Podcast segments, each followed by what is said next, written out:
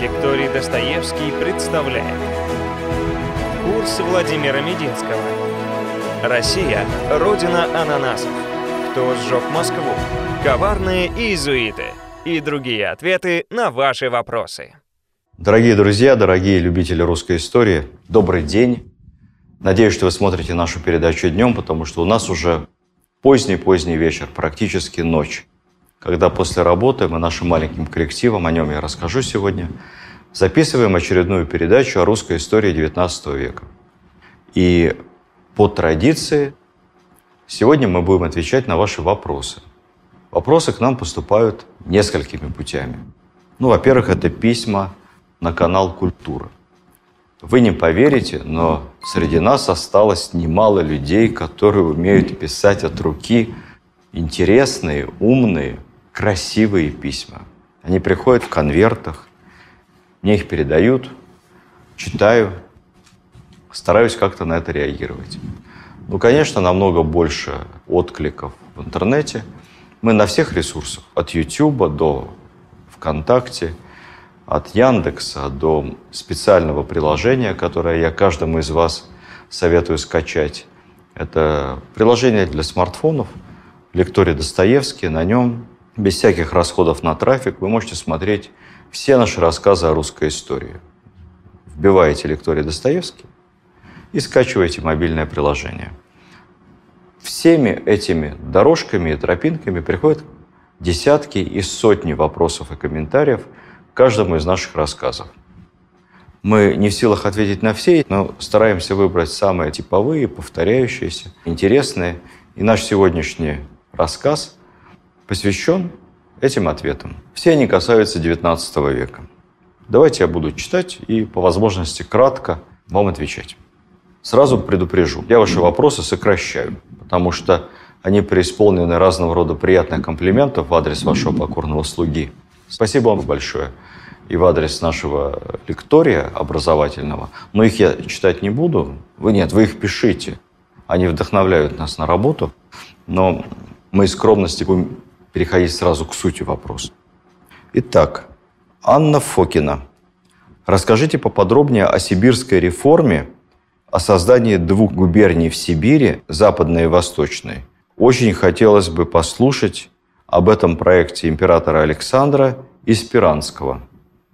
Кратко расскажу. Действительно, в школьных учебниках и даже в вузовских, не для истфаков, об этом нет ни слова. А это несправедливо. Как мы с вами помним, после длительной опалы первый министр, второй человек в империи, по сути, какое-то время, Михаил Спиранский, был отправлен в отставку. В конце концов, после войны 812 года был назначен генерал-губернатором Сибири. Столица огромной сибирской губернии, точнее говоря, генерал-губернаторство находилась в Иркутске. Сибирь, немыслимая по площади территория, азиатская часть нашей империи, к тому моменту управлялась весьма условно. Вопрос о том, что делать с этой гигантской территорией, как справедливо и разумно ее развивать, уже назрел. Этот огромный край требовалось полноценно интегрировать, выражаясь советским языком, в народохозяйственный комплекс, не только административно, но и экономически. Требовалось установить нормальные правила для торговли – для производства, для предпринимательской деятельности. Всем этим назначенный генерал-губернатором совершенно гражданский человек Михаил Спиранский, либерал, выпускник духовного высшего учебного заведения и занялся, начиная с 1819 года. Надо сказать, что свое назначение сибирским губернатором Спиранский воспринял без особого энтузиазма и даже шутил на эту тему – шутка, честно говоря, весьма стандартно, говорил он следующее. Кавычки открываются. «Чего я только не делал, чтобы избежать Сибири. И никак ее не избежал». Кавычки закрываются. Поехал он в Сибирь, объездил лично все крупные губернские города и даже не губернские, такие как Омск, Верхнеудинск, Кяхту, Семипалатинск, современный в Казахстане, Тогда это обычные имперские, русские, сибирские города. Внимательно познакомился с краем. Вы поймите, что путешествия по Сибири в те времена это были не современные перелеты. Это было большое приключение, даже для генерал-губернатора. Все он объездил, все изучил и понял, что Сибирь столь велика и огромна, что для правильного управления ей совершенно не подходят какие-то петербургские общие уложения. Нужно разрабатывать, выражаясь современным языком, местные правила в рамках общеимперского законодательства и местные региональные законы. Этим он и занялся, поскольку в Сибири крепостного права нет, дворянства и помещиков в центральноевропейском смысле нет, расстояния огромные, дорог нет, население крайне малочисленно, чиновников не хватает, можно считать, тоже их нет, солдат мало, и за всем этим надо как-то наблюдать и как-то развивать. Последовало через несколько лет от Спиранского так называемая сибирская реформа. Та реформа, о которой мы почти забыли. Цель реформы простая. Доходы от Сибири в казну должны поступать больше, а народ должен жить лучше и богаче. Сибирь разделили примерно пополам на Восточную Сибирь, современный Дальний Восток, он еще тогда не был совсем российским, Иркутск, Забайкальский край и так далее, и Западную Сибирь со столицей в Тобольске. Губернии делились на округа, на управы. Генерал-губернаторы обеих губерний обладали, по сути, диктаторскими полномочиями, потому что если ты не принимаешь решения по всем вопросам на месте, то дальше тебя спрашивает Петербург. Ответа это займет год, как минимум. Поэтому надо решать сразу на месте. В этом отношении отсутствие смс факсов, ксероксов, электронной почты и разного рода мессенджером очень помогало развитию Сибири. Люди привыкали принимать решения на месте сразу, не спрашивая столицы. Рождались инициативные, самостоятельные и, в хорошем смысле слова, предприимчивые руководители. Спиранский разработал местные законы для Сибири, по которым Сибирь и жила. Это было очень и очень эффективно. Он поделил население Сибири, которое было не крепостное, там крепостных почти не было, на три разряда. Сегодня звучит это забавно, но разряды назывались так. Сибиряки оседлые, кочевые и бродячие. Оседлые приравнивались к госкрестьянам. Те, кто работали на земле, спокойно, свободные люди, платили маленькие государственные подати и занимались своим хозяйством. Кочевые – те, кто пасли скот, кочевали, местные племена. Ну, а бродячие – это еще хуже, чем кочевые. Такие как бы кочевые, но их концов вообще не найдешь, где они. Дай бог их как-то учесть, не то чтобы с них налог получить. Задача Спиранского была простая. Оседлым помогать, всячески развивать, стремиться, чтобы бродячие и кочевые постепенно тоже становились оседлыми. Получали землю, занимались своим хозяйством и платили государственные оброки. Вся политика Спиранской Российской империи в Сибири была направлена на повышение благосостояния местного населения. Почему я вам это рассказываю?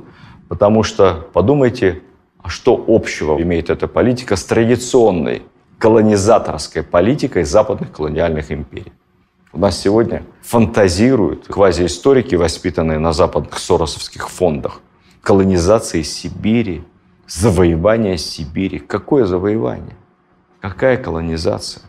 Все местные сибирские народы, бывшие там еще до Ермака, до Ивана Грозного, до Петра, до реформ Спиранского, все они сохранились. Все они увеличились многократно в численности. Все они обрели в лице империи защиту и возможность к саморазвитию. Где индейцы сейчас, американские? Десятки миллионов индейцев, которые заселяли Америку к моменту ее колонизации. Поэтому это была совершенно другая империя в части взаимоотношений с местным населением хороший законодатель и хороший администратор Спиранский был ее ярким представителем. Сибирское учреждение Спиранского и комплекс законов был первым положительным примером продуманного и структурированного регионального законодательства, содержащего даже основы разделения властей на некую исполнительную, губернаторскую, законодательную – местных собраний и судебную, это были реформы, которые сильно опередили свое время и в общеимперском смысле были реализованы уже только при Александре II спустя несколько десятилетий. Спиранский умница, молодец. Я отсылаю вас к своему рассказу о Михаиле Спиранском. Послушайте об этом замечательном человеке. Следующий вопрос. Софья Богданова. Интересно узнать, каким способом без электричества и всяких современных технологий, удобрения, химии и прочее, понимают, о чем говорят, наши предки выращивали экзотические овощи и фрукты. Каким образом сохраняли они эти фрукты и овощи без холодильников, а также без последующей химической и термической обработки, я добавлю. Про все овощи и фрукты я вам рассказывать не буду, там, наверное, было много технологий. Я вам расскажу про ананасы. Тогда еще без шампанского. Просто про ананасы. Ананасы системно в оранжереях выращивали в Российской империи, начиная со времен Анны Иоанновны. Тогда были построены специальные императорские оранжереи. Технология эта развивалась. Ее развил Петр Шувалов, который использовал ананасы для виноделия. Он производил специальное ананасное вино. Цитирую. Сок, выжатый из спелого ананаса, если два дня побродит, то сделается подобен вину, отменно приятного вкуса, прекрасного цвета и бесподобного запаха. Он, кажется, холодит, но весьма скоро успокаивает, так что опасно несколько излишне оное употреблять. Это Петр Шувалов. Ну, вот такое вот ананасное вино делалось и в Петербурге, и в Москве. Фрукты, выращенные в царских теплицах, были очень ценными. Там был налажен учет. Учитывались они поштучно. Если выросший большой ананас погибал, по этому случаю составлялся специальный акт об уничтожении ананасов. Историк Столпянский писал, культура ананасов приняла громадные размеры в Петербурге и во всяком несколько уважающем себя дворянском доме того времени необходимой принадлежностью являлась ананасная теплица. Ну, то есть ананасы выращивались не только при дворе, но и вообще при каждом приличном дворянском доме. К концу века, 18 имеется в виду, благодаря семейству Демидовых, ананасы стали выращивать и на Урале. Есть сведения, что фрукты из Демидовского сада в Соликамске. Посмотрите на карте, где это, климат, среднюю температуру ананасы из Соликамска регулярно поставлялись ко двору Елизаветы Петровны. Это середина XVIII века. Сад был разделен на множество оранжерей и цветников, из которых каждый особливо заключает в себе растения других стран. Из овощей родятся там ананасы, лимоны, апельсины, померанцы, фиги, дули. Что это? Не знаю. Посмотрите груши и различного рода вишни и всякие яблоки. И это все на Северном Урале. В Москве, в Подмосковье ананасы распространялись из усадьбы Шереметьева в Кусково. Есть сейчас у нас замечательный музей, прекрасная усадьба, можно погулять. В некоторых усадьбах, когда одновременно созревало множество ананасов, а хранить долго зрелые плоды не могут, их был избыток, и ананасы не раскупались, то с ними поступали как с капустой. Шинковали, рубили и в бочках, в катках засаливали. Сейчас, знаете, делают соленые арбузы. Я пробовал несколько раз. На любителя. Многим нравится. А были соленые ананасы. По-московски. Вот, кстати, воспоминания наполеоновского офицера, капитана Доминика Пьера де ля Флиза. Он был военным врачом, спасал жизни. И вот этот военный французский врач, числящийся по императорской гвардии Наполеона, попал в Россию в плен, во Францию не вернулся, не захотел, в России лучше. Принял имя Демьяна Петровича Флизова. Как-то раз он навестил своих родственников, тоже квартировавших в окрестности Москвы и тоже не желавших возвращаться во Францию. Напомню вам между делом, что более 100 тысяч плененных французов, испанцев, немцев и прочих бойцов Великой армии Наполеона не пожелали возвращаться из плена на родину, а осели в России и устроились гувернерами, учителями, слугами, коммерсантами, открыли бизнес, они были даже освобождены от налогов на некоторое время. А некоторые пошли на военную службу, преимущественно казачью. Демьян Петрович Флис, видимо, занимался медициной. Посетил своего родственника около Москвы и написал. Полковник угостил общество офицеров отличным обедом. Вин было множество, но удивили меня не вина, француза не удивишь, а поданные ананасы, найденные в хозяйской оранжерее.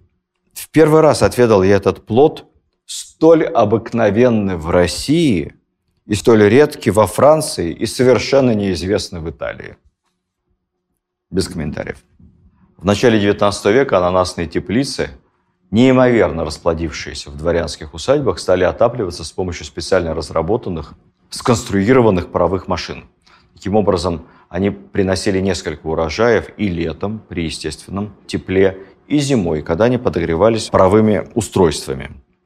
К сожалению, после отмены крепостного права, а до отмены крепостного права ананасное производство в России процветало, и даже была сформирована такая средняя цена на ананас, в среднем 80 копеек. Иногда цена не в сезон достигала рубля. Это приличные деньги. Но все это базировалось, конечно, на бесплатном крестьянском труде. Вся экономика была вокруг этого. Узкий спрос, высокая цена и крепостной труд. Поэтому после реформы 1861 года и подорожания топлива, тогда тоже топливо дорожало, паровые машины работали неэффективно, и ситуация с ананасными оранжереями массовыми серьезно изменилась. Некий садовод Шульц уже в начале 20 века отмечал, после освобождения крестьян иностранные ананасники – мало-помалу оставили Россию. А доморощенные, дурно толкуя полученную свободу, совсем отбились от рук. Побросали места, и ананасы попали в руки несведущих людей. Последние, продолжая культуру выращивания ананасов, имеется в виду, на авось очень редко добивались удовлетворительных результатов. И общество мало-помалу привыкло к мысли, что эта культура – если не прямо разорительно, то во всяком случае нерационально, убыточно, и ее оставили. Так, к концу XIX века производство ананасов в России сошло на нет. К тому моменту консервные фабрики, открывшиеся по всей стране и научившиеся делать плодоовощные консервы, пытались хоть как-то по большой цене все-таки покупать на консервы отечественные ананасы. Писали тогда, что цена на ананасы, выращенные под Москвой, доходила до 60 рублей за пуд, в то время как импортные ананасы, низкокачественные, откуда из Азии, Африки, продавались по дешевке. Всего-навсего по 25 рублей за пуд. А почему? Потому что в импортных ананасах не было ни драгоценного запаха, ни вкуса, изюминки. Они были незрелыми, поставлялись издалека, поэтому спросом не пользовались. Невкусные импортные ананасы.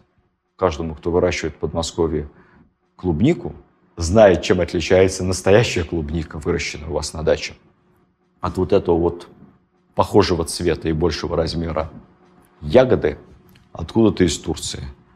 В результате в книге, изданной уже в СССР 1954 года, о вкусной и здоровой пище, это уже была совсем другая Россия, писали, ананасы в Советском Союзе не произрастают. Поэтому не каждый потребитель знает, что представляют собой эти плоды, как их следует употреблять в пищу и как хранить в домашних условиях. Мы от ананасов отвыкли. Но я, поскольку еще учился в школе в СССР, прекрасно помню, как ходил в магазин, тогда он назывался «Овощи, фрукты», все так магазины – соответствующего профиля в Союзе назывались. Название э, ассортименту не соответствовало. Овощи там кое-какие были, конечно, морковка, капуста, картофель в основном. С фруктами там было не особо. К Новому году мандарины. Но иногда выбрасывали те самые импортные ананасы. Стоили они, я боюсь, применительно к зарплате советского инженера, не дешевле, чем те самые 80 копеек за штуку в XIX веке – мы смотрели на них, облизывались, но не покупали. Это было дорого, и, как написано в советской книжке, не очень понятно советскому гражданину, что из себя сей плод представляет. Следующий вопрос. От прятавшегося за никнеймом нашего подписчика Мируэль МЗК.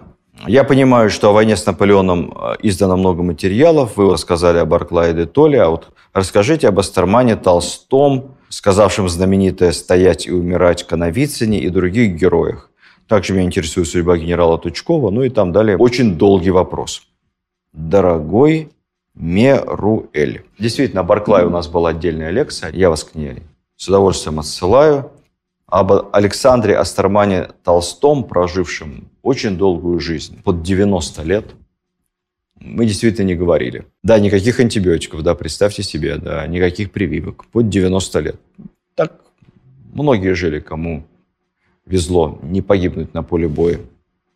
Я люблю порассуждать вне эфира о вот этом мифе, созданном современной медицинской статистикой, о колоссальном росте средней продолжительности жизни. Это несколько условная вещь, но это не тема нашего разговора сегодня. Астерман Толстой родился в 1770 году. Человек очень интересный. Штурмовал Измаил вместе с Суворовым. Прошел Аустерлиц, Прейси Шейлау, ну, в общем, все сражения наполеоновских войн. Его знаменитые слова «стоять и умирать» были сказаны им во время сражения недалеко от современного Витебска с наполеоновскими войсками, как вспоминал один публицист той эпохи, яростно гремела неприятельская артиллерия, вырывая целые ряды храбрых русских полков. Трудно было перевозить наши пушки, заряды расстрелялись, они смолкли. Французы наступали. И все спрашивали графа Астермана, что делать, что делать, что делать? «Ничего», – отвечал Астерман, – «стоять и умирать». Под Кульмом во время заграничных походов в 1813 году осколками ему раздробило левую руку, которую пришлось ампутировать прямо на поле боя. Во время операции русский офицер не проронил ни стона, а когда операция закончилась, он пришел в себя, то улыбнулся и пошутил. Ну что ж, нам, православным, чтобы креститься в церкви, достаточно и правой руки. Женился он в 1799 на Фрейлине, княжне Голицыной. Это была одна из богатейших невест России того времени. Но не в деньгах счастья. Поэтому семейная жизнь не задалась. Жена его страшно ревновала, видимо, не без оснований. Детей у них в браке не было. Они жили отдельно друг от друга. Она в России, он на войне, он в Европе, она в другой какой-то стране. Интересная история. Она жила в Париже, и он тоже оказался в Париже, но жене об этом не сказал. Он от нее в Париже прятался. И говорил своим адъютантам, ни в коем случае не сообщайте моей супруге, что я здесь, я занят. Говорят, что наш замечательный поэт Федор Тютчев, который дружил со Старманом Толстым, познакомил его с какой-то прекрасной итальянской вдовушкой. Непростого происхождения, тоже графиней. У него был такой параллельный роман. Прелестная итальянка родила ему трех детей – им дали малопонятную фамилию Остерфельд почему-то, но совершенно русские имена. Николай, Катя и Агриппина. Дадим должное, Астерман всех их признал своими детьми, всех их обеспечил, всем дал образование. Все выросли приличными русскими людьми и гражданами, подданными, правильно сказать. К сожалению, у героя Астермана Толстого отношения с Николаем I после 1825 года по каким-то причинам не сложились, я тут не буду углубляться в детали. Он уехал за границу, в Африку, жил в Египте, служил там, был главным военным консультантом местного египетского паши и правой его рукой во время войны с э, Османской империей. Всячески помогал египетскому паше против константинопольского императора, главного султана Паши. Скончался в Женеве. В Россию так, к сожалению, не вернулся. Ну, жизнь такая сложная штука. А человек интересный. Настоящий герой, прожив почти 90 лет. Вы спрашивали про Коновицына, про Тучкова. Я не буду о них рассказывать. Вы знаете, если хотя бы по пять минут мы будем говорить о каждом герое, увековеченном в Зимнем дворце в галерее героев 812 года, нам никакого времени не хватит, так что вы у меня уж любезнейше простите. Вот еще один из наших подписчиков, тоже с псевдонимом Протеус или Протос 63, задает вопрос, много типовых вопросов по поводу Кутузова, его эффективности. Не любил англичан, специально упустил Наполеона на Березине. Кто виноват в том, что Наполеон ускользнул? Это долгая тема. Если мы будем углубляться во все эти нюансы, нам придется выпускать отдельные серию лекций о войне 812 года, а я здесь, честно говоря, не чувствую себя уверенно, потому что у нас огромное количество в стране блестящих специалистов-историков как раз по Отечественной войне 812 года. Я вас вежливо к ним отпасовываю. В детали здесь погружаться не стану. Поэтому остановимся только на одном вопросе. Кто упустил Наполеона при Березине? Березина – это символ тотального разгрома. Вообще во французском языке это устойчивое выражение. Березина так говорят французские болельщики, когда матч их любимой команды, футбольный, завершается с каким-то феерическим счетом. Там 5-0. Это тоталь Березина. Я думаю, что французские фанаты даже не знают, что означает это слово. Это уже французский язык для них. Что касается нежелания Кутузова окончательно уничтожать Наполеона, да, такая версия есть. Ее придерживался и Лев Николаевич Толстой. Известен резкий ответ Кутузова английскому генералу. Англичане тогда подзуживали наших, что надо воевать с Наполеоном до конца, биться насмерть, как они любят англичане. То есть сражайтесь героически за наше общее дело до последнего русского. Мы будем стоять рядом и слегка помогать вам деньгами и вооружением. Может быть. Кутузов тогда ответил этому генералу Вильсону примерно следующее. Полное уничтожение Наполеона ничего не принесет России, а лишь сделает Англию единственной владычицей мира. Поэтому якобы Кутузов вообще был противником заграничного похода как такового. Официальным виновником того, что Наполеон ускользнул с небольшим отрядом, смог переправиться через Березину, был объявлен адмирал Чичагов, командующий нашей отдельной армией, получивший приказ отрезать Наполеона от Березины. Эта версия стала общим местом в официальной истории – Чичагова все при дворе обвиняли в этой военной неудаче. Была даже басня такая известная, баснописца Крылова. 813 года называлась «Щука и кот». Там в одном из героев этой басни легко угадывался адмирал. А мораль всей басни известна, мы ее все знаем. «Беда, коль пироги начнет печи сапожник, а сапоги точать пирожник». Это прямой намек на то, как моряк Чичагов, не умея командовать сухопутными армиями, взялся не за свое дело и, воюя на суше, как тот самый пирожник или сапожник, потерял Наполеона. Была модная фраза при дворе, что, мол, Витгенштейн спас Петербург, Кутузов спас Россию, а Чичагов спас Наполеона. Даже в галерее 812 года, героев войны, о которой я говорил, портрет Чичагова размещать не стали. Честно говоря, мне эта история не нравится. Я много читал об адмирале Чичагове. Это поразительно интересный, умный, яркий, профессиональный военный, абсолютно self-made, независимо мыслящий, не паркетный, не царедворец. Он обиделся до такой степени, что после окончания войны с Наполеоном просто уехал в Европу и долгие годы жил в Англии. Не потому, что его кто-то выгнал, потому что он действительно был оскорблен той несправедливостью, которая в отношении него распространялась. Знаете, если получится, я сделаю о Чичагове, может быть, когда-то отдельный рассказ. Мне кажется, он этого достоин. Почему Наполеон сумел спастись? Ну, потому что это Наполеон. Это, конечно, наш враг, но это наш талантливый враг. А Чичагов, и об этом тоже есть масса воспоминаний, в том числе и Бениксона, и других боевых генералов, и Дениса Давыдова. А Чичагов сделал все, что мог. Кстати, именно его армия уничтожила под ключ остатки наполеоновской гранд-армии там, под Березиной. Я напомню, что в эту сторону через Неман переправлялся Наполеон с армией вместе с подходящими резервами выше 600 тысяч бойцов. Это самая большая армия в истории человечества на тот момент. Обратно через Березину с трудом ушло 30 тысяч. До Немана добралось, по разным оценкам, около 6. Один процент.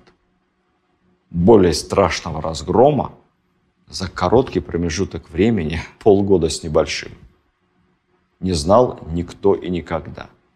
И это великая заслуга русского солдата, русского офицера и русских генералов и адмиралов, таких как Чичагов. Будем этим гордиться.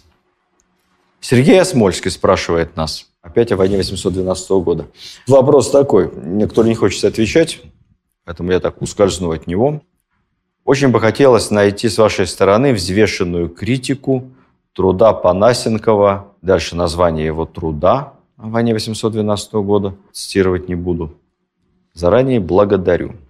Дорогие друзья, этот так называемый труд взвешенной критики, как просит уважаемый коллега Осмольский, совершенно не стоит. Это тот самый случай, когда правильнее всего обойти тему молчанием, дабы не создавать этому лжеисторику и иноагенту какой-то избыточной рекламы. Поскольку у нас проект просветительский, одна из задач – борьба с фальсификациями, я все-таки отвечу, но отвечу предельно кратко. Собрать в кучу все негативные анекдоты, исторические, касающиеся войны Отечественной 812 года, потом из этих анекдотов скомпилировать некий текст, это невеликий исторический труд. Работа историка заключается как раз во взвешенном подходе при рассмотрении эпохи. А упомянутый вами персонаж составил себе славу в определенных кругах на скандалах. Он старался эту эпоху не изучать, а скандализировать. Так к этому и относитесь. Читайте Тарли. Тарли, академик, это лучше, чем сей товарищ. Следующий вопрос. Петр Картунов. Что вы думаете по поводу записок декабриста Завалишина? Декабрист Завалишин тоже прожил очень долгую жизнь. И считается, что, по-моему, он последний из скончавшихся декабристов лет 90. После Сибири, после ссылки. Ну, действительно, оставил интересные записки. Я читал их кусочками в изложении. Других авторов, я не всезнайка, признаюсь, от корки до корки не изучал. Комментировать поэтому не смогу из того, что я читал о записках Завалишина, я могу сказать, что у меня, по крайней мере, сложилось такое впечатление, что это довольно специфический источник, в котором отражен очень-очень субъективный взгляд современника, современника заинтересованного на события, в общем, полноценным участником которых он не являлся. Он не был в числе руководителей декабристского движения. И это больше литературный труд, это больше памятник эпохи, чем реальный источник исторических знаний. Но в любом случае мы Дмитрию Завалишину признательны, потому что все подобные источники в совокупности дают нам объективную картину о декабристском движении. И я, кстати сказать, в изложении других авторов эти записки использовал в своем цикле рассказов о декабристах. Посмотрите, послушайте, там есть очень трогательные моменты. Далее наша телезрительница Елена Савина спрашивает, зачем было сжигать Москву, какой был в этом смысл? Ну, имеется в виду, опять же, 812 год. Хочется услышать ваше мнение. Так, давайте подойдем к этому вопросу серьезно. Юридически. Вопрос, зачем сжигать Москву, предполагает наличие субъекта, который имеет определенно злой преступный умысел так сказать, давайте искать, кому это выгодно. Но вопрос-то в чем? Что субъект этот до сих пор не выяснен. Историки до сих пор спорят о том, кто сжег Москву, или, по крайней мере, кто в этом виноват. Русские, французы, патриоты наши, градоначальник Ростопчин, или же это была просто случайная искра. Я думаю, скорее всего, что глобальное сожжение Москвы было вызвано совокупностью факторов – с одной стороны, это могли быть французские мародеры, которые грабили, что-то там бросали, поджигали. Город был деревянный, я напомню. В основе своей деревянный. На улице Сентябрь. Жарко. Во-вторых, это могли быть и русские патриоты. В первую очередь, не специальные поджигатели, не только специальные поджигатели, а просто те, которые не хотели оставлять добро французам. И они сжигали свои дома, чтобы врагу не досталось. Очень и очень по-русски. В-третьих, Ростопчин действительно распорядился в числе первых вывести все пожарные команды из Москвы, все пожарное оборудование, все багры, извозки, бочки с водой, пожарные экипажи. Все это из Москвы было удалено, поэтому тушить Москву было некому и нечем. Ну и, наконец, нельзя забывать природный фактор. Дело в том, что именно в эти дни в Москве были очень сильные ветры, как вспоминают некоторые, чуть ли не ураган. У нас это бывает, вы знаете? Предсказать это никто не мог, поэтому разгоралось все молниеносно. Далее, следующий вопрос. Что касается выгоды, кто выиграл от пожара в Москве? С одной стороны, выиграли наши. Выиграл Кутузов, выиграла русская армия. Потому что если бы Москва не сгорела, а в ней много чего оставалось, население покинуло город в основном. Но оставались запасы, склады, теплые квартиры зимние. Если бы Москва не сгорела, то французская армия имела все шансы относительно комфортно в Москве перезимовать. А так зимовать было негде и есть было нечего. Но с другой стороны, пожар Москвы нанес такой материальный ущерб домовладельцам, москвичам, горожанам. Город строили почти заново. Я уже не буду говорить о том, как э, бывший служитель ведомства по культуре а сколько памятников сгорело деревянного зодчества, сколько прекрасных домов. У нас штучные здания в Москве, в том числе и то здание, в котором мы находимся. Это музей истории военной формы. Мы восстанавливали его по крохам, а это здание Москвы до московского пожара 812 года. И то обгорело, крыши, перекрытия, ничего не было. Все это многократно-многократно перестраивалось. Мы, конечно, потеряли историческую Москву. 18, 17, 16 веков вследствие этого пожара. Что касается самого Растопчина. Растопчин сначала от поджигания Москвы всячески отказывался. Он говорил, нет, этого никогда не было. Как бы он мог признаться? Если бы он признался, представляете, какие проклятия обрушились бы на его голову от людей, которые потеряли свое имущество, потеряли свою собственность, вернулись на пепелище. Но потом, спустя несколько лет, когда Ростовчин оказался в Париже, неожиданно французы сами, пресса французская, репортеры в салонах модных.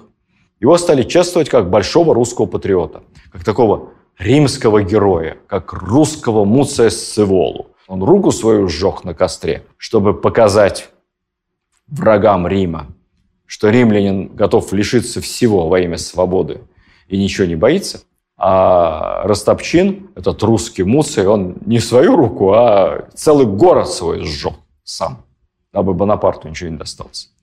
Это Ростопчину очень понравилось, ему это льстило, и он говорил, ну ладно, все, я спорить не буду, да, я раньше не признавался в этом, я поджег. Было дело, да-да-да. Оставил там пару десятков агентов с фитилями. Мы сожгли. Специально, чтобы Бонапарте в Москве не зазимовал. Это сильно поспособствовало впоследствии нашей победы. В общем, где здесь правда, мы сегодня точно не решим. Поэтому я вам расскажу самую серьезную версию московского пожара. Так, внимательно записывайте за мной, доставайте ручки, карандаши. История следующая. Об этом пишут в интернете. И некоторые историки, примерно из плеяды Панасенкова, всерьез защищают эту версию. Вы услышите ее, возможно, впервые сейчас – по центральному телевидению. Дело в том, что по Москве был нанесен ядерный удар. В северном полушарии, на территории Российской империи в то время, на самом деле шла война с полномасштабным применением ядерного оружия. Тут одновременно сложилось несколько факторов. Во-первых, было инопланетное вмешательство. Во-вторых, всем известно – что на территории Тартарии со столицей в Тобольске, в древнем русском городе, существовала древняя высокотехнологичная цивилизация. Она по своему уровню была близка современному. Память о ней, к сожалению, стерта из официальной истории. Причины организованного Романовыми замалчивания традиционны. Масоны, иезуиты – и прочие враги России не желают, чтобы русский народ вернул себе прежнее величие и технологическое преимущество над Западом. Общеизвестно и доказано рядом серьезных историков, что мощность ядерного взрыва превысила 800 мегатонн. Для сравнения, современные термоядерные бомбы имеют мощность до 100 мегатонн. Представьте себе, насколько древняя тартарско-тобольская русская цивилизация технологически превосходила современную. Кутузов узнал о готовящемся ядерном ударе по Москве, и именно поэтому на Совете в Филях после Бородино на самом деле принял решение о том, что надо оставить столицу, чтобы не подставлять свою армию под страшную термоядерную бомбу. Вот истинная причина московского пожара. Давайте только серьезно. Это секрет. Прошу, никому это не рассказывайте. Это все, друзья мои, строго между нами. Переходим к следующему вопросу. Ольга Бурылина. Здесь сложный вопрос, касается социально-экономических условий, которые сподвигли декабристов на восстание. Был аспиранский декабристом. Можно ли расценить бунт декабристов и переворот как реакцию образованного общества на невыполнение Александром своих либеральных обещаний? С самого начала скажу, что никакого переворота декабристов не было.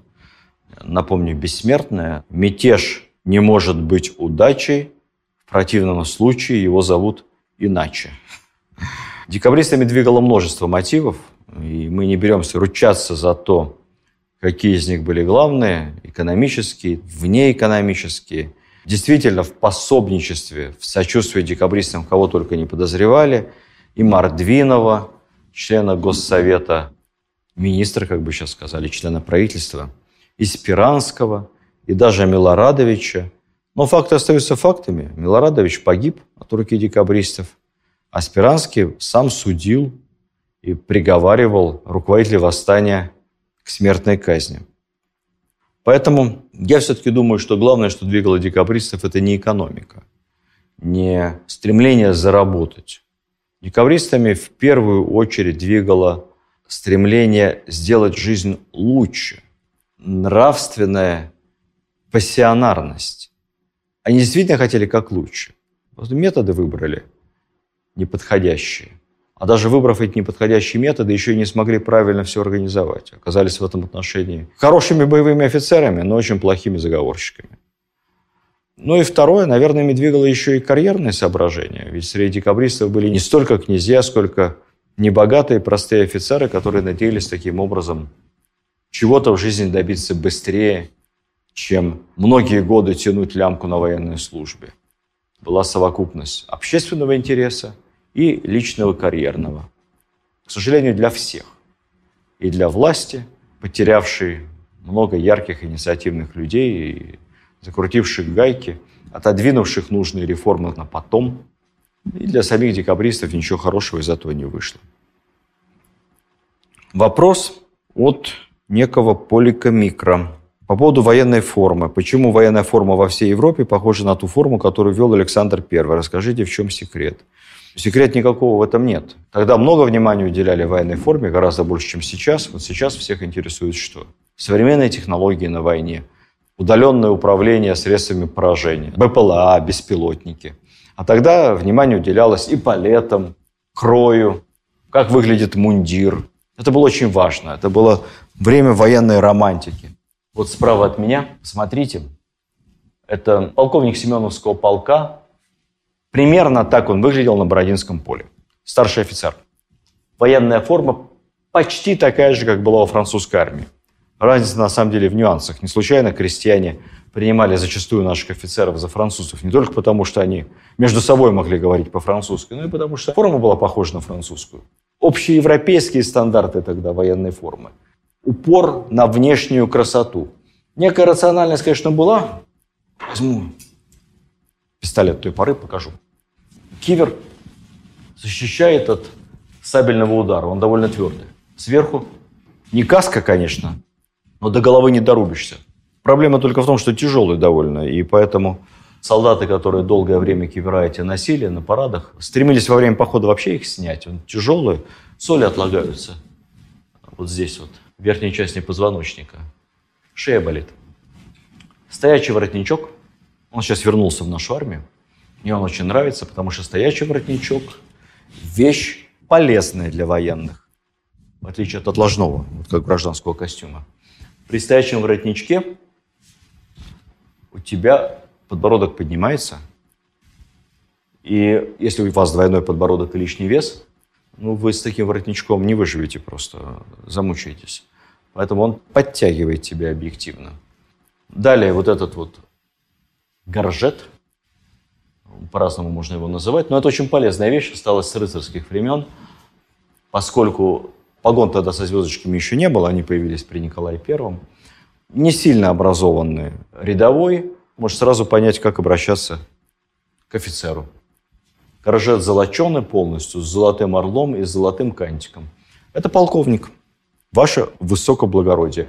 А дальше могут быть варианты. Может быть, сверху, например, серебряный, точнее говоря, металлический герб, орел. А может быть, все то же самое, но серебряный кантик. А может быть, все серебряное, золотым, либо серебряным орлом. Все эти нехитрые 6-7 комбинаций и дают вам звание, соответственно, от э, подпоручика до старшего офицера.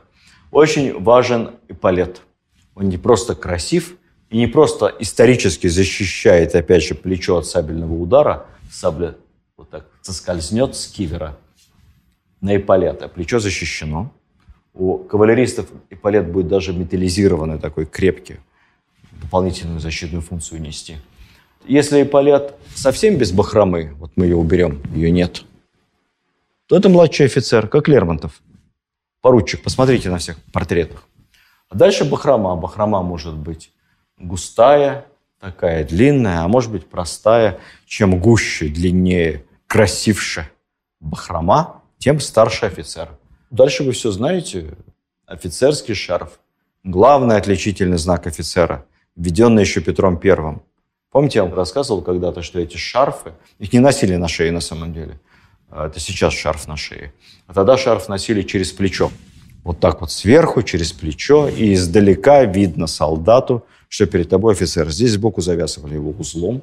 Проблема только в одном, что поскольку погон при Петре не было, даже таких эполет не было, то шарф с плеча во время боя соскальзывал. Поэтому их начали сразу вязать вот здесь вот по талии.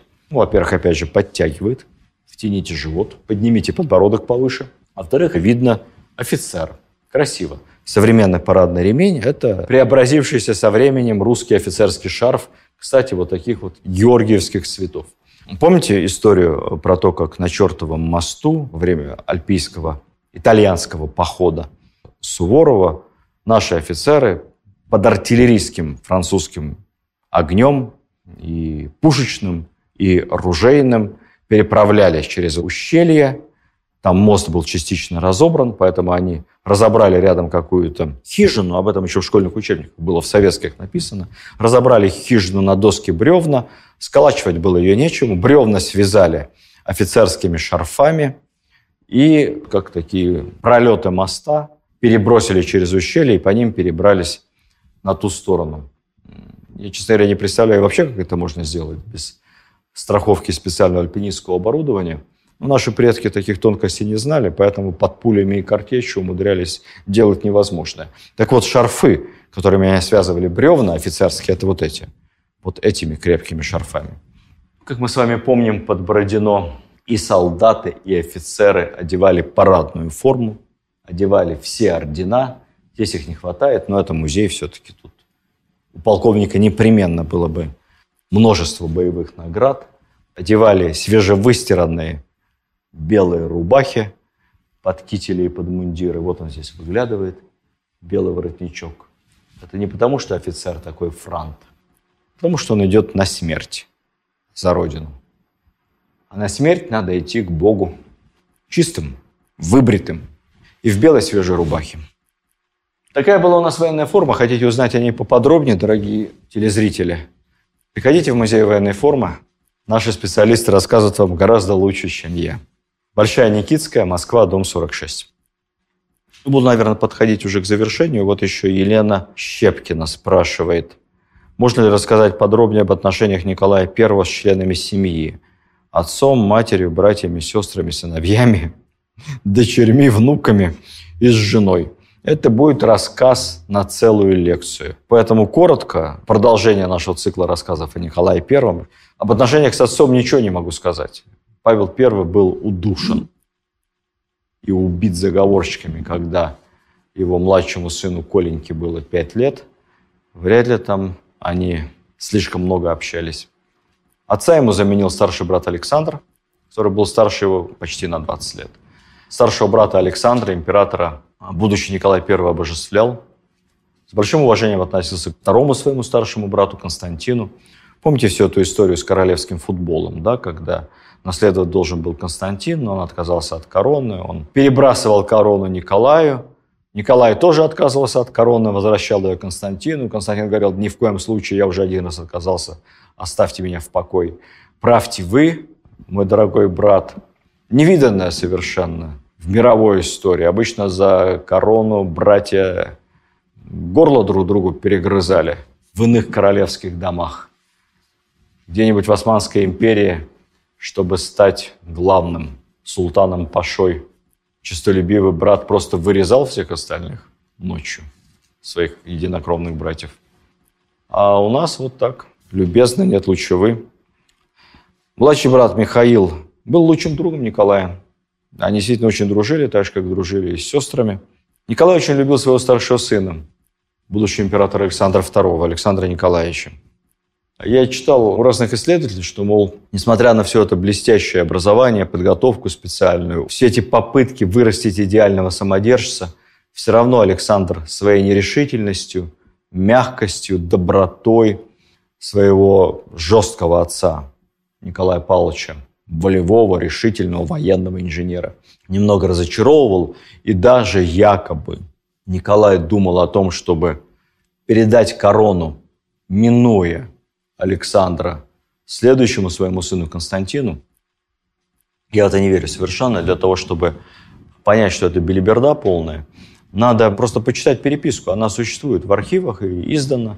Это переписка Николая со своим сыном, исполненная взаимного уважения, настоящей отцовской сыновьей любви, стремление подсказать, научить сына как лучше.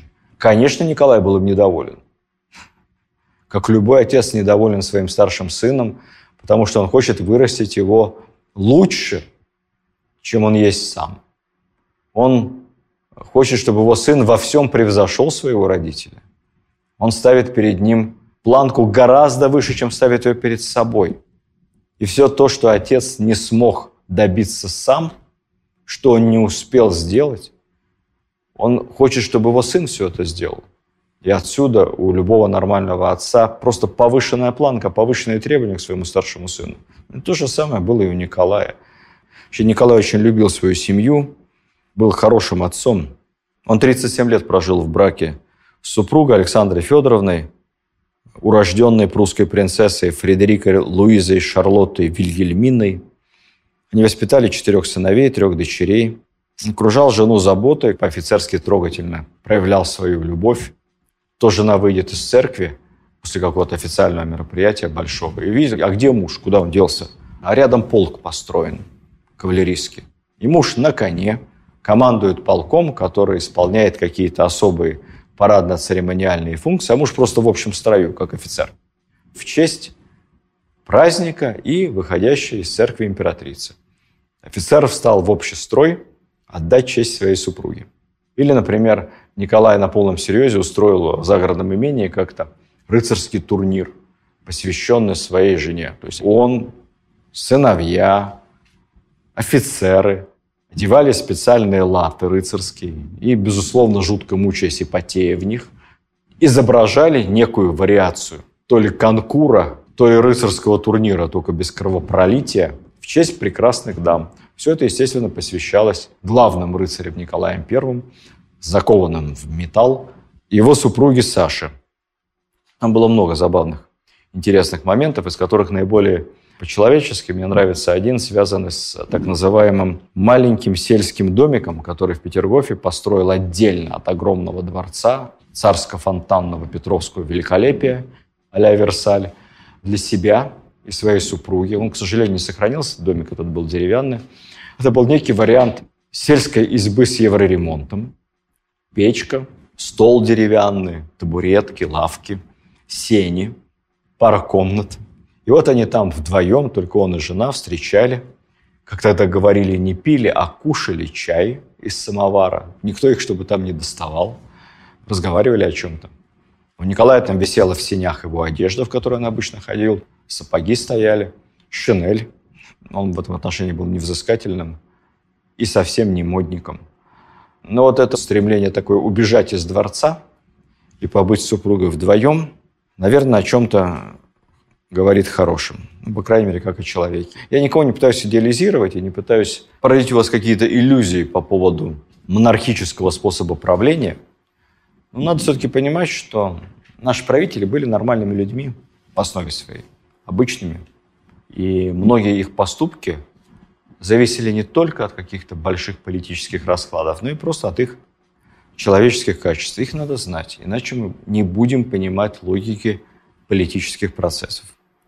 Алла Музафарова спрашивает по поводу противостояния иезуитов, к которым относился Уваров, и русофилов, к которым относился Пушкин, об их вражде и войне. Любим мы все свалить на каких-то масонов в нашей истории.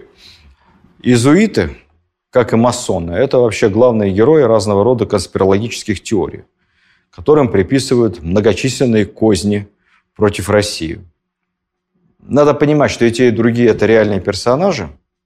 И действительно, иезуиты пытались закрепиться в России еще со стародавних времен. Еще во времена Ивана Грозного папский посланник, иезуит Антонио Пассивина, прибыл в Москву с официальной дипломатической миссией, поскольку старался склонить русского царя к унии с католицизмом. Ничего у господина сеньора Пассивина не вышло. Крайне недовольный собой, своей миссией, а также русским царем Иваном Васильевичем, он вернулся в Европу и издал там множество пасквилей о России, в том числе, как считают многие историки, и запустил в печать байку о Иване Грозном, самолично убившем своего сына-наследника. Это не тема нашей дискуссии сейчас. Тут я ставлю большое многоточие, тут можно много чего рассказать. Вторая попытка иезуитов закрепиться при дворе была при Лжедмитрии. Опять ничего не вышло, опять они были изгнаны из России вместе с польскими интервентами. Третий заход был при царевне Софье, Ренинши. Тогда иезуиты прибыли в Россию в составе посольства Священной Римской империи и хотели добиться открытия официально своих представительств в миссии. Кстати, с иезуитами плотно общался первый министр Софьи Василий Голицын. Опять им не повезло, не на тех сделали ставку. В противостоянии семей победил молодой Петр, будущий Петр Великий, и иезуитов опять из России выгнали. Четвертая попытка, понимаете, они были настойчивые ребята. Ты их в дверь, они в окно. В четвертый раз они появились в России при Екатерине II. В рамках общего процесса либерализации, как бы сейчас сказали, плюс так как была ликвидирована Речь Посполитая, и много католиков оказались российскими подданными, иезуитам разрешили таки в конце концов работать, жить и проповедовать на территории Российской империи. Позже, кстати, при Павле они даже открыли свои официальные конторы при России. В то время в Европе как раз орден иезуитов был запрещен там, очередной папской булой, поэтому Россия была для них просто свободная страна. В веротерпимости – и э, свободомыслия. Из Европы их прогнали, а вот в России, пожалуйста. При Павле и Александре появились официальные отделения ордена иезуитов не только в столице, но и в Москве, и в Одессе, и почему-то в Астрахани. Не знаю, что делали иезуиты в Астрахани, там то ли им осетровые нравились, икра, или они планировали экспансию на юг. Не могу сказать. Много иезуитских школ было.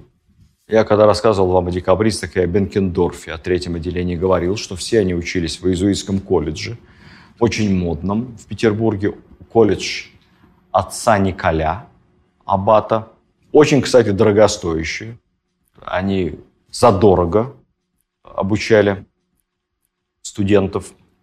И даже наш видный историк Ключевский подозревал, что идейные основы декабризма заключаются в том, что все они, ну не все на самом деле, а некоторые из них, прошли обучение в колледже отца Николя и пропитались там всякими вредоносными европейскими идеями. Ну, Бенкендорф тоже учился в колледже Николя, ну, пропитался совершенно обратными идеями. В конце концов, все это надоело. Александр I изгнал всех иезуитов из России. Было это в 1820-21 годах специальным императорским указом. Александру Сергеевичу Пушкину тогда было лет 20. Уваров, по-моему, чуть постарше. Пушкину было не до иезуитов. Пушкин тогда интересовался более прозаическими вещами. Стихами, юными девушками, дуэли, как из-за стихов, так и из-за девушек. Я, честно скажу, никакой не вижу серьезной связи Уварова с иезуитами, никакого влияния их на большую политику в России, на Александра Сергеевича. Все это – историческая фэнтези. Если вам нравится тема иезуитов, иезуитских школ, я могу посоветовать вам Дэна Брауна, «Иллюминаты», «Код да Винчи» и прочая литература. Очень занимательно. Но это не наша история. Вопрос Катруся Асачи. Почему вы в лекциях ничего не говорите об угнетенном положении женщин? До 17 года женщины в Российской империи не обладали всем объемом прав собственности. Женщины не могли открывать банковские счета. Это могли делать только мужчины. Отец, муж, брат заводил счет и передавал его родственнице. При этом беспрепятственно открывать счета в банке могли только проститутки. При Николае им разрешено было открывать счета в банке при предъявлении заменительного билета, чтобы потом приносить туда деньги и копить на старость. Это вообще нормально? И это так называемая высокодуховная православно-народная страна. У Кати Асачи все в кучу. Я начну с того, что положение женщин в России, в Российской империи, было абсолютно таким же в целом, плюс-минус, как и в остальных европейских странах. Более того, в России женщины, ну это уже история 20 века, ну так, забегая вперед, в России женщины первыми в Европе получили всеобщее и полное избирательное право. Первыми в Европе. Если мы посмотрим на положение женщин во власти, в науке, ну, на троне-то вообще у нас весь 18 век одни женщины. А потом Дашкова, президент Академии наук, Дарья Севастопольская, другое совсем сословие, первая женщина-сестра милосердия – наряду с Флоренс Найтингейл, они две первых англичанка и русская. Софья Ковалевская – первая в мире женщина-профессор математики и академик. Сколько сотен и тысяч историй про то, как после смерти мужа женщины брали на себя весь бизнес в России, все хозяйство, имение, эффективно и грамотно им управляли, растили капиталы. А это не очень большой бизнес, но все-таки завод – Мама Менделеева после смерти своего мужа получила управление над заводом и эффективно им управляла, растила огромную семью. Я напомню вам, что Дмитрий Иванович Менделеев был 17-м ребенком в своей семье. В отношении системы женского образования Россия была просто впереди планеты всей. Ну а что касается взволновавшей нашу телезрительницу темы специальных банковских счетов для проституток, Тут я могу сказать только одно. Женщины подобного рода профессии были не только в России. Желтый билет тоже был. Заменительный, так называемый. Правда, почему он был желтым, я специально не смотрел, надо покопаться.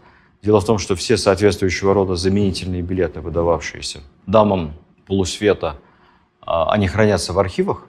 Есть специальный архив Санкт-Петербургский врачебно-полицейского комитета – вот там ни одного желтого билета нет. Они все там либо белые, либо бледно-розовые. Но если нам интересно, давайте покопаемся, вместе пороемся. Я думаю, несложно узнать, почему их называли желтыми. Ну, еще дам два последних коротких вопроса. Варвара Пономарева. Вы упомянули как-то Витте, видимо, во время лекции о Спиранском. Хочется о нем узнать побольше, будет ли лекция. Сейчас не буду рассказывать, это большая тема, это большой человек. Будет отдельный рассказ о нем, наверное, попозже. Обещаю. Ну и, наконец, Светлана Амилаева спрашивает, не могу не прочитать. Уважаемый, любимый и уже родной Владимир Ростиславович, расскажите, как вы делаете лекции, много ли импровизируете, как вы к ним готовитесь. Как я к ним готовлюсь? Это несложно. Сначала определяется тема, потом под эту тему пишется план. У нас небольшая команда. Мои замечательные помощники подбирают к этому плану богатый фактологический материал. И дальше мы с ним вместе работаем. Проверяем, перепроверяем, находим интересные истории, сравнения, пишем некий костяк. Он носит вот такой вид. Вот такой. Какие-то тезисы, черканные, перечерканные. Расширенный план. Ну, наверное, 50 на 50. 50% основа плана, 50% импровизация. Потом запись, потом монтаж. Вырезаем все лишнее. Это особенно бывает обидно, и, наверное, это самое сложное, необходимость отсеивать огромное количество интересного материала. Честно говоря, масса интереснейших подробностей, биографий, фактов вынужденно остаются за бортом наших выпусков. Этот предварительный конспект приходится все время ужимать, часто по ходу лекции, потому что вот я смотрю в эту черную камеру в темной комнате, не очень комфортно, честно говоря, потому что я людей не вижу, которые меня слушают. Проще, когда записывается публичная лекция.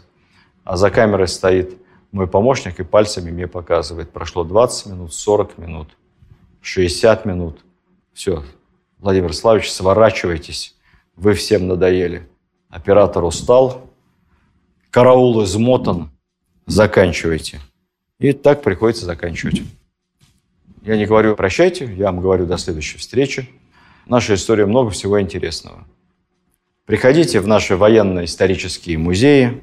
Если вы придете в музей военной формы, это я продолжаю отвечать на ваши вопросы про военную форму, вы не только сможете посмотреть, но даже сможете потрогать, подержать и оружие, и элементы формы, и даже, может быть, что-нибудь примерить. Как вот этот артиллерийский кивер времен 812 года. Вот так. Тяжело. Спасибо вам за любовь к русской истории. До следующих встреч. Видеоверсию данного подкаста смотрите на сайте достоверно.ру.